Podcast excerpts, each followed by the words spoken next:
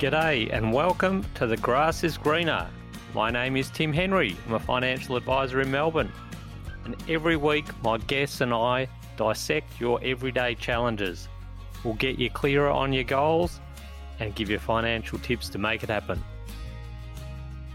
If this is your first time tuning in to The Grass is Greener, make sure you subscribe to the show on your platform of choice so you'll automatically receive each episode as soon as it's released. G'day, thanks for joining us again.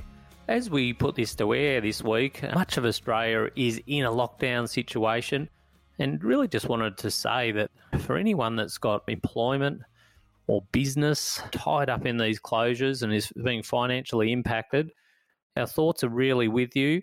We're talking to a lot of our clients who are in the same boat as well, and really can sense the strain that it's putting on people just say to everyone else if you know people that are in that situation, reach out to them and chat to them. This week, we are continuing our series, Start of Financial Year series, and we've already discussed a number of topics. And this week, we're going to talk about spending and specifically emotional spending. Now, this is a topic that I don't think anyone would be immune from.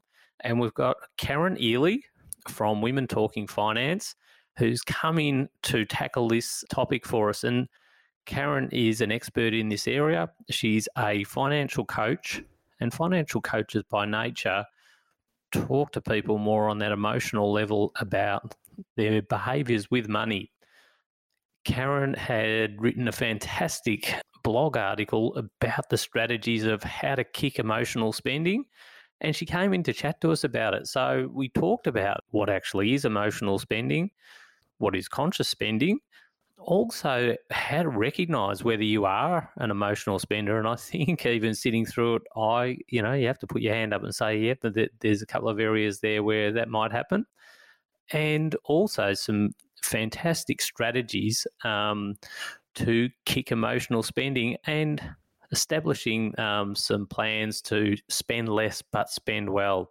It was a fantastic chat. I always enjoy having a chat with Karen so many great insights and also she really just talks about the real human element to problems that um, I think we all are faced with. So enjoy the chat with Karen Eley. If you're looking for a community of like minded people who are going on a journey similar to you, then I invite you to join the Grass is Greener Facebook group where you can connect, share, and learn from other people just like you. Karen Eley from Women Talking Finance. And Karen's been on the show before, and we're rapt that she's come back on. How are you, Karen? Good, thanks, Tim. How are you? Oh, really good, really good.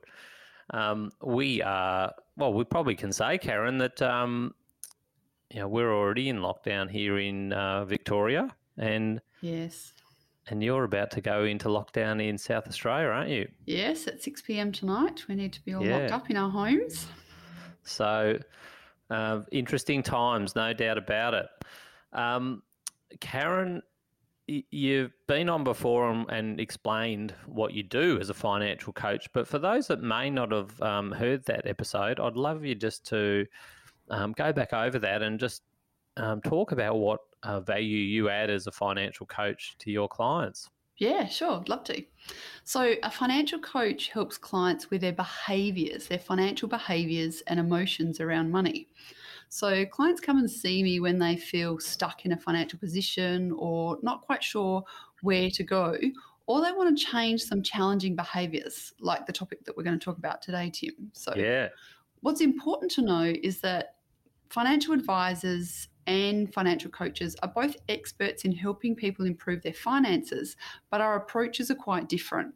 So I don't manage or recommend investments or insurance policies. What I do is focus on education and removing those emotional behavioral blocks so people can set and achieve their financial goals. Because quite often, we need to unlearn what we learned about money in our, in our childhood because our financial patterns and behaviors were formed between the ages of about two to nine years old. but we're just not aware of it. So, what financial coaches do is we shine a light on where and how your money patterns are formed. Yep. And so that's kind of how I work with clients. More on an internal relationship with money, whereas as a financial advisor, you deal with more the external. Yeah, well, I, I sort of think when you talk about what you do, it's you're really getting to the heart of um, the issues, aren't you? I feel. Yes, yep. It's not not to say that as financial advisors we're superficial, but um, you are really at the coalface. I, I feel like we're, we're really um, you know, dealing with emotions and how people are feeling about things and and the triggers that they have in their life that that cause certain um, behaviours.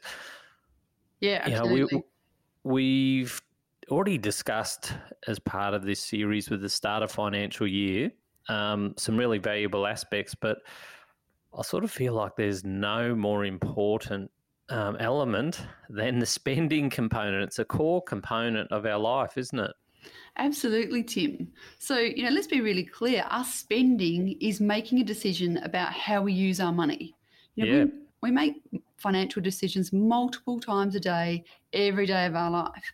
And these decisions range from the significant and essential to the mundane and barely recognizable ones that we wouldn't even classify as choices. Like, should we order Uber Eats tonight? But then there's a bigger ones too about how much we would spend on our home. Well, today we, we want to specifically talk about emotional spending. And can you sort of define what you mean by that? Yeah, so emotional spending is buying something you probably don't really need, but based on wanting to change or avoid your emotional state. And what most people don't know is that our emotions play a significant role in how we use our money, and money is intrinsically linked to our emotions. So, this type of emotional spending generally happens when you feel unhappy, maybe right. unfulfilled or stress. And what it does is that new purchase gives you that dopamine hit or those feel good hormones, and it yep. lifts your mood and makes you feel more in control of your life, even if it's short lived. Yeah, and I, I, and I I guess it can be dangerous if if that's becoming a habit. Yeah, that you're absolutely. needing to have that dopamine hit, like anything that needs that dopamine hit, I guess. Um, so, in opposition to that, I guess, would be conscious spending. So, how would you define that? Mm, I love that term. So, conscious spending is spending in a way that's purposeful and being more intentional about how and when you spend money. Because yeah. most of the time, many of us, we just spend without thinking. So, conscious spending is the process of actively deciding what you're going to spend your money on. And having this consciousness or awareness will lead you to using your money better. Yeah. Yeah. So people who practice the conscious spending, they deliberately allocate money on what truly makes them happy. They know what makes them happy and they cut costs in other areas. So then they don't feel deprived or any other neg- negative, you know, budget related emotions because, you know, no one likes the word budget, do they? well, no. Uh, well, I've had, you know, I often say that um, a budget really is just an estimate, and you still get to choose how you spend your money. And uh, what I love about um, what you're saying there about conscious spending, I think it's just that when you really know what's important to you, it becomes an easier decision to prioritize things, doesn't it? And when you haven't done that work, it's like everything's swimming around shouting out for attention and and you and you call could fall into the trap of just spending the money on that. Yeah absolutely. Yeah it's just being really focused about where you spend your money. So yeah. rather than calling a budget i call it a spending plan or a wealth plan. It just creates a bit more positivity to it and it's more empowering yeah. than restrictive. So okay we're going to talk about emotional spending. What do you think are the main emotions um, that are linked to this type of spending? Yeah, so there's been research done by psychologists that have found that there's four main emotions linked to emotional spending, and these are fear, shame, guilt, and envy. So if we look at shame, it really relates back to quite often a low self esteem. And I know myself, you know, for me, I didn't feel like I was interesting enough. But if I was wearing great clothes, maybe that would help my confidence. Or for others, it might be about their body image, wanting to build up self confidence, or From a male's perspective, it might be something like have an expensive car that makes them feel better. You know, internally, yeah. they may not feel like they're enough, but on the outside, everything looks good and they've got a great life. Yeah. And then the next one is envy. You know, Tim, have you ever bought something because your friend or a neighbor or work colleague has one and you felt like, well, if they've got one, I should have one too? Well, I think we've all could would have to put our hand up on that one, wouldn't we? I would imagine so. We're all human at the end of the day. yeah, that's right. Mm, and fear is a big one too. So if we're feeling helpless or that nothing is in with our control, going shopping is something you can control and it feels good.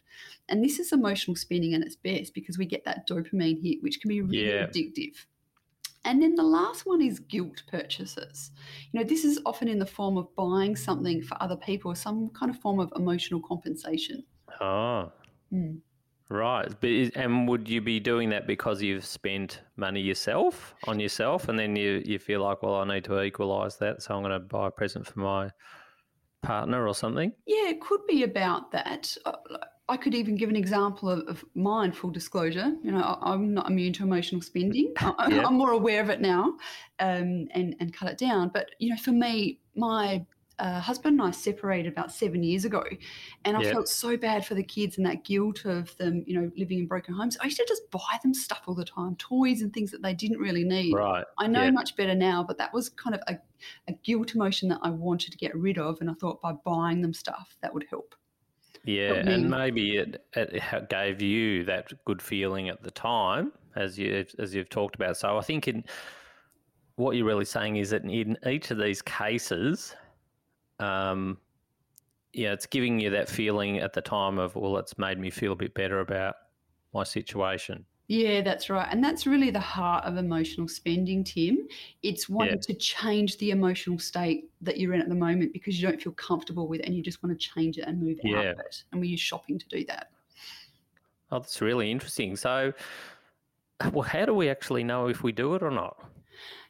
Yeah, so I'll go through that, but I think it's also important that I mention that the strategies and the concepts that we're going to go through are helpful and proven to be really effective but yeah. they won't address people that have mental health conditions like anxiety disorders, depression, or post traumatic stress because right. these health conditions can make overcoming emotional spending quite challenging. So I don't want to trivialize in this episode no. about these illnesses and the associated behaviors. It's all about having that awareness and being more conscious of it. Yeah. And, yeah, because when we're conscious about something, we can make changes to. to yeah, cool. Yeah, well, I'm really interested to know how we'd assess ourselves. You've got me thinking now. Um, how do we sort of assess ourselves in, in, in this way? Yeah. So, um, look, I think at some stage in our lives, we all emotional spend. Yeah. So, you know, it's about examining the frequency of it. You know, is it an occasional one off a couple of times a year, or is it a consistent behavior on a weekly or monthly basis? And if you're not sure what yours is, there's a couple of things that you can look at to, to, to work out more whether I'm an emotional spender or not. So, emotional spenders will buy when they're feeling stressed out, upset, rather than actually when they really need to buy something or need something. Yep. The next one's a real red flag. If you ever refer to shopping as retail therapy, yes. Yes, you're an emotional spender yeah, that's interesting. Well, I don't actually refer to it as that, but um, I've heard it referred to many times. Yes, yep. So those listeners out there, you know, um, um, that retail therapy, yes, that's emotional yeah. spending. And another signal might be when you hide purchases from your partner. Tim, Tim, have you ever had this conversation when you ask, "Oh, is that new?" Oh, what, this old thing? No, I've had it for ages. Wanting not to disclose a, new purchase or perhaps um, lie about what it's cost. I'll tell you what, it got a lot harder to do that last year because um, I embraced uh, online shopping last year when we were in lockdown here. And um, I was even getting heckled by my daughter because things were turning up at the door. being delivered. Another pair of runners, and I do a lot of running, so I I don't really hide the runners, but I don't advertise that I've bought new runners either because I, get heckled about um, how many new runners get purchased So there's a bit of sh- a guilt or shame by playing out there. well, they're trying to apply it, but it's not landing. no, exactly. You've got some fantastic tips for kicking your emotional spending. Can we run through a few of those? Yeah, so I have some strategies that really work, but you need to put in the time and effort to follow them. Yeah. So the first one is to identify the spending triggers. So you want to understand why you're spending in the first place. So why are you buying those runners, Tim? yeah, exactly. Is it because well, you're bored or stressed or unhappy? no, I think it's um, normally with the runners, it's uh, because I need them. Well, so that, that I've already run so many, you know, a few hundred kilometres in the old one, so they're, they're worn out. They just, it just happens quickly. Well, that's a very valid reason. Absolutely. and that comes under that. I've you know, it you, to you. Yeah, well, that's right. Well, it sounds like you need it rather than want it. So that's a bit different. It's about working out is it a yes, need or a want. Yeah. yeah. So um, yeah. So it's it's about understanding you know those why you're spending because is it related yeah. to an emotion? Um, you know, I had a client that used to revenge spend. her husband would do something to piss her off and she'd go out and spend a few hundred dollars on clothing. So she didn't need that clothing. Yeah. Um, but it just satisfied um, an emotion she was feeling about it. Sort of made her feel better about the other situation. Yeah, that's right. But, you know, it can yeah. cause huge issues in, in relationships as well. Yeah, absolutely. Mm. Because mm. it, at the end of the day, um, you're sort of penalising yourself as well for later on, aren't you? Yeah, absolutely. So the first thing is identifying the triggers. Yeah. And actually write it down in a journal. So what are you feeling? What's coming up when you feel the urge to go shopping, to go to the shops or to go online? And ask yourself this question. What will this new purchase give me? And how will it change my current state? Yeah, that, that's that's a good tip. Hmm. Um, yeah, I'm just trying to think through um, any other purchases that I would have made last year, which um, I, I, did make a few, and some of them might have been through boredom, I guess. Mm. Um, we, we were just looking for some sort of avenue through that lockdown period. Yeah, absolutely. I imagine you're not the only person that uh, did that, Tim. Yeah. 12 months or so. Tell us about the, the next um, yeah, so once sort of tip. Yep. So once you've identified the, the trigger, you want to work out what it's actually costing you. So, mm. what are you missing out on because you're buying more stuff? You know, it could be costing your time. You're trawling websites looking for something new to buy. Yeah. Or, or, it could be a financial cost. So, you know, might take an extra couple of years to pay the mortgage off. Or you have to keep renting longer because you can't save up a deposit. Or it could be costing you arguments because you're lying to your partner about what you're really spending. And it's starting to erode the trust in that relationship. So I think what you're saying there, like you're obviously identifying the triggers initially, but working out what it's costing, that that could be confronting, couldn't it? Yeah, absolutely. You're really having to front up to, well, I've never really worked out what all of this is costing me, and I'm going to now go and have a look. Yeah, it's like what are the what are the consequences? What are the long term implications? Yeah. And it's about taking a really good hard look at you know what your spending's really costing you, and how it's impacting your life, your happiness, maybe relationships, your bank account. Yeah. And write these down. Yeah, no, I guess what it's taking away from your other other goals, I guess. Mm, that's right. Yeah. yeah. And then so once you've spent some time working out well, what is the cost? What are the emotional costs? What are the financial costs? Then you've got to go forward into the future. So go right into what does five years from now look like? You know, you're still spending. What's life like for you? And what could have been like instead? Well, don't you think, Karen? I really feel at times that, um, and again, we're all. This has happened with all of us, but I particularly notice with with clients when I work with them when they don't have strong financial goals or strong things that are pulling them in a certain direction, that's when they can be prone to spending on other things. And and when you are really clear about what you're wanting to do, becomes a lot more obvious when you you might go and spend money that's going to conflict with that. So I often feel like it, strong having strong direction or strong goals can be real help. Absolutely. Because our money needs a purpose and direction, and goals give us that purpose and direction.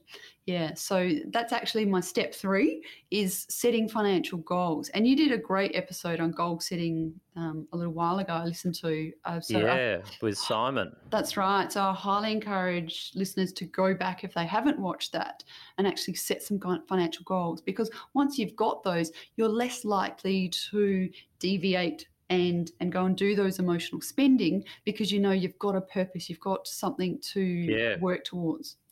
Well, it, it, it, sort of becomes a, a, trigger of its own, doesn't mm-hmm. it? Because I think the trigger goes off.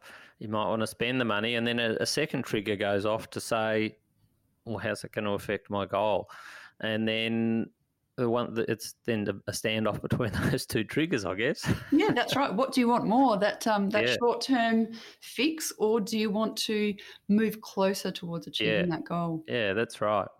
As well as that, I think there's got to be some ability to have flexibility there too. You don't, you can't always just penny pinch all the way through and not reward yourself. There's got to be times when it's okay to do that, especially if you've been doing a great job on your financial goals. I think sometimes it's okay to have a splurge, isn't it?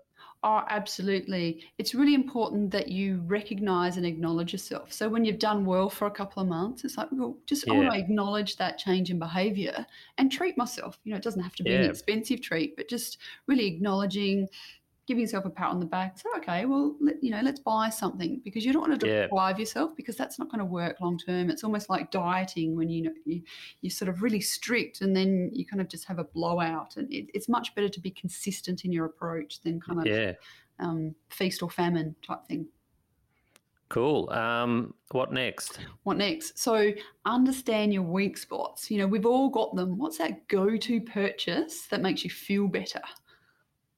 Oh yes, now that would be interesting. Because hmm, um, you know we've all got a spending weakness, and it's about you know thinking about well, what are the things that you don't think twice about? You know, mine are shoes and food. I was going to say food would mm. would feature, wouldn't it? Mm, yeah. Uh, so I I just wouldn't even spend. It's like just take my money now. Don't even think about what it's costing. I'm yeah. just going to buy that.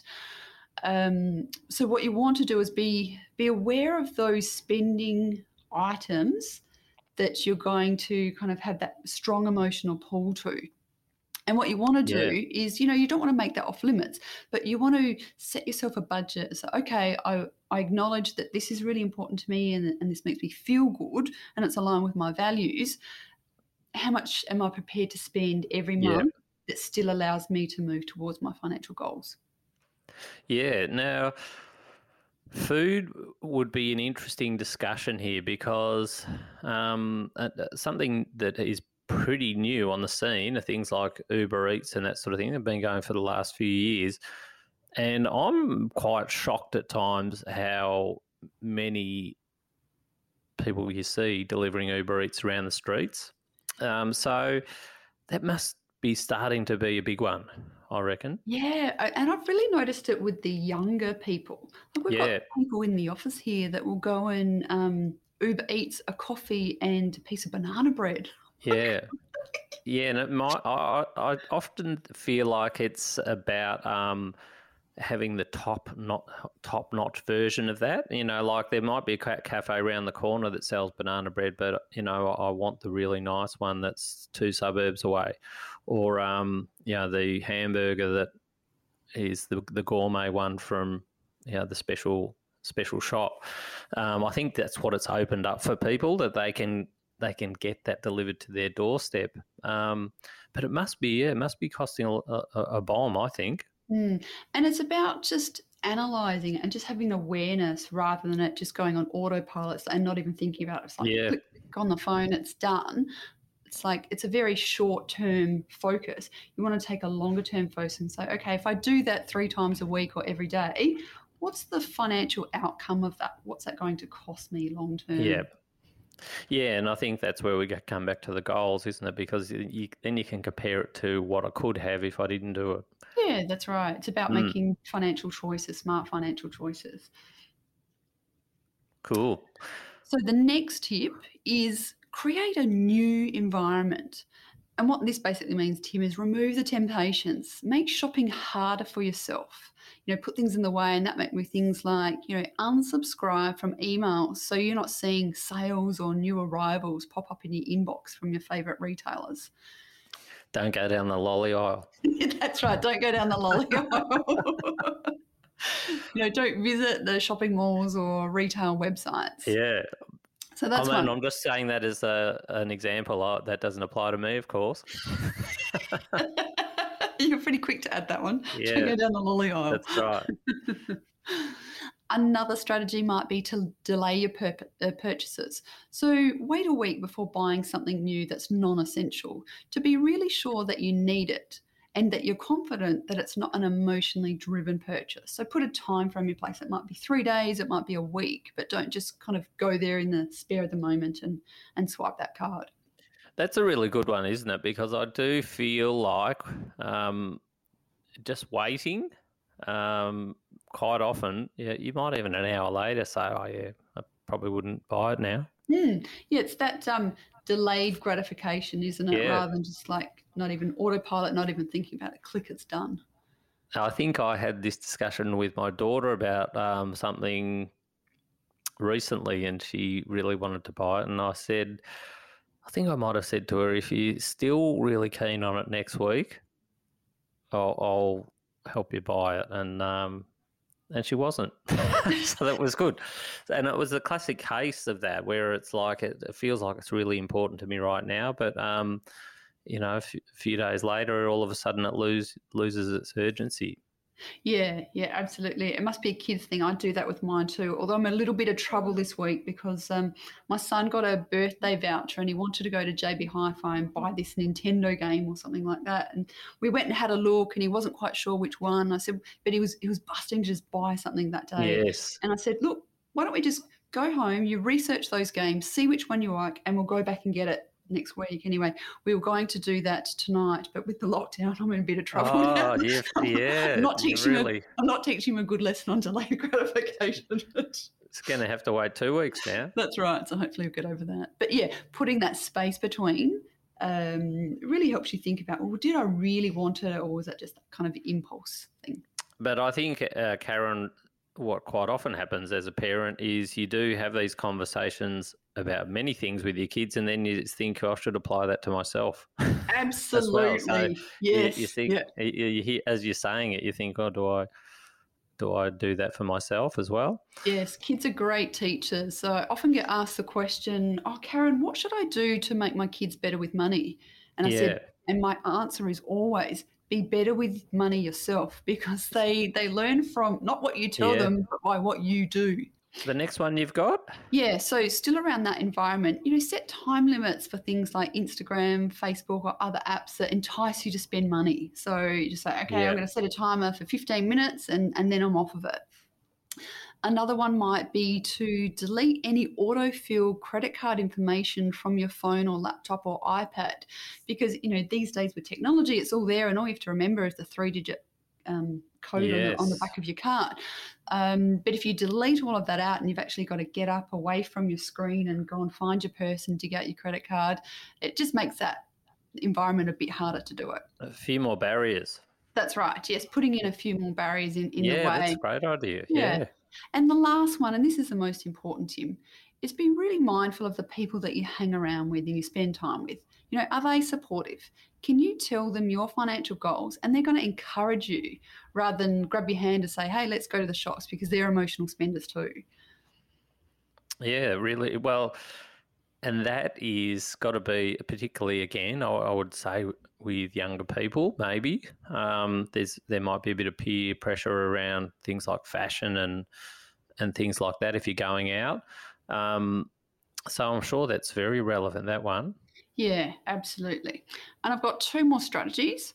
So the next one is to create a spending allowance. We touched on that already. So set in a monthly amount that you can safely spend on purchases. So this is your guilt-free shopping to buy whatever makes you happy. But once that allowance is gone, it's gone. Yep. and then you don't you're not feeling so deprived so there's amount there that you can spend but most importantly you can spend without feeling any guilt or shame about it i really like that one because i do feel that if you just go into that deprivation mode that is not sustainable is it no no it's not it won't work or if you're on a really tight budget and there's not a lot of room there to have yeah. those fun purchases, another thing you can do is look at that purchase or that thing that you like to buy and uncover what the value is behind that because there'll, there'll be a value attached to it. Yep. And then ask yourself of that value, how else can I experience that value? So, if I can give an example, someone that likes to buy books, like they're always buying ebooks or going to the bookstore and buying books. They love buying books. It's, it's their go-to purchase. Yeah. And it's like, well, what are what are reading books give you? And it could be, well, I like to learn more and and um, you know personal development or whatever that value is. And so, well, how else can you experience it? Well, you could go to the library and you could borrow the books rather than paying for them. Yeah. So it's about uncovering the value and finding out how else can I experience that value that doesn't cost me money. Well, I'll, I'll mention something on book, that books, and you've just made me think about this. So, I used to buy a lot of books. I don't buy so much anymore, um, and I never would get around to reading them all. And uh, it was actually I liked the idea or the thought of being able to sit down and relax with that book. So I was actually sort of buying an emotional thing, which was if I buy this book, that'll make me sit down and relax and read it, which I didn't do. So it, it, that was an emotional purchase, you know, and uh, eventually I decided I was just I wasn't getting through the book, so I needed to stop buying them. But that's probably a classic case, isn't it? Yeah, absolutely. It is about you know what's what's buying that book giving you. Mm. It's that that chance to relax and have some time for yourself. It was giving me a great experience for the first thirty pages that I read. Yeah. Before I didn't pick it up again.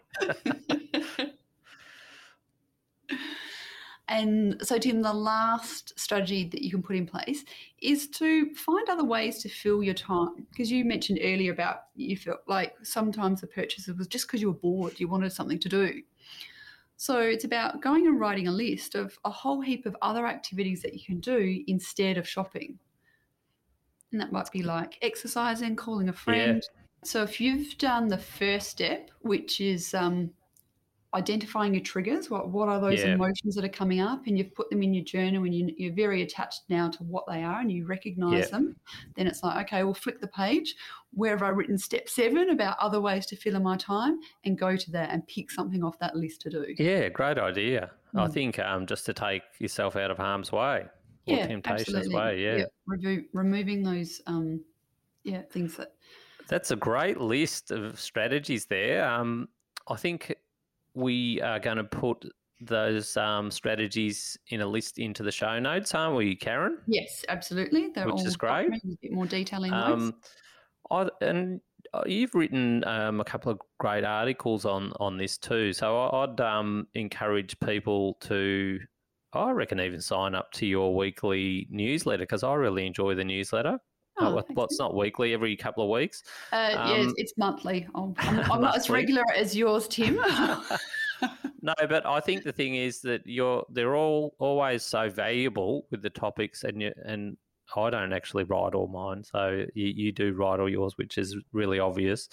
Um, could you just tell us the the links or how people could um, jump on your website and, and, subscribe to that? Yeah, absolutely. Thanks, Tim. The website is uh, www.womentalkingfinance.com.au. And if you scroll down to the bottom, uh, bottom there, there'll be a link where you can subscribe.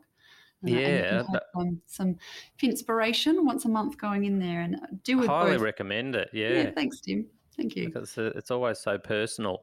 Um, and you, as I say, we'll put those links in the show notes as well. Um, anything else you'd like to add, Karen? Well, I, I think the the thing that, and I'm sure you would agree with me, Tim. You know, wealth creation and spending, it isn't often about how much you earn, but how much you save. And that's where spending can really come in and erode your financial position. So yeah. I think some people have this false sense of security. Oh, I earn a good income, so I'm wealthy, and they can often spend yeah. like they are. But because when you earn a six figure income or you might have a combined income, household income at that level, there's not as much pressure to track your spending, especially Yes, those I smaller that. $30, $40 purchases. But they Yep. do add up over time. So I'm always about it's not what you earn, it's what you save. Oh, yeah, I really agree because I think um, it, it, that word that you use, the, the pressure's not there or the urgency's not there. Uh, we, we that's a constant thing that we see um, when people have to be really mindful because they have to. Um, we see really efficient um, situations, and and when they don't have to, it can become really inefficient if they're not careful. Yeah, that's right. So, what, what I tend to find is that people on a lower income have better savings Yeah, habits. yeah, habits than than uh, than clients that earn a higher income. I'd really agree with Mm. that for sure. Yeah. And so I think what you're saying here is this this applies to everyone, doesn't it? Absolutely, no one's immune to um, No. that formula of income less spending Yeah. equals what you've got left to create your wealth. Well, even just going through that list has given uh, even me some food for thought, and hopefully it has uh, given that to our listeners too. So thanks for coming on, Karen. And pleasure. we are um, going to try and coax Karen on here to the show every few months because she's got um, great insights on specific topics. And, you know, get a look at those with that monthly newsletter that she sends out. So you've agreed that you might come on every now and again and have a chat. Yes, absolutely. I'm really looking forward to it. I love having a chat with you, Tim, and uh, Yeah, cool. yeah, it's wonderful. We look forward to it too. We'll see you next time you come on. Thanks for coming on. Great, my pleasure, Tim. Looking forward to it. See you later. See you.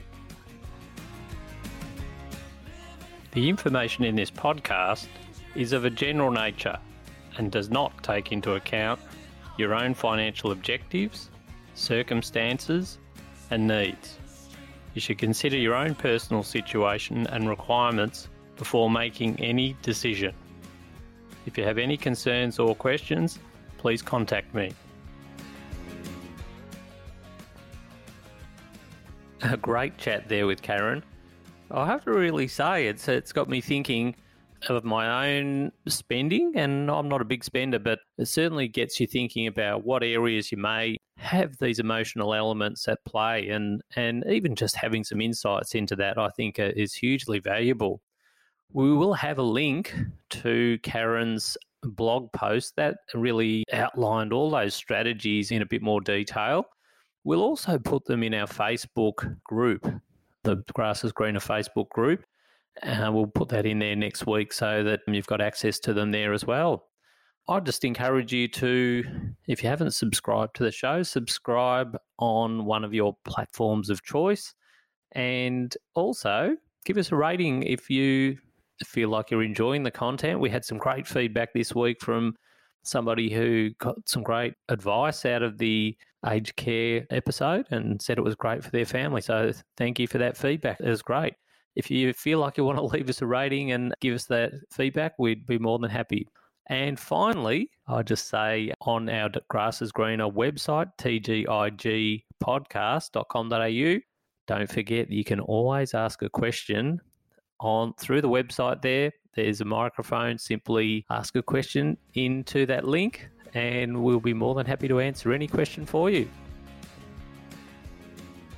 That's the end of another show. Remember, the grass isn't greener on the other side, it's greener where you water it. See you later.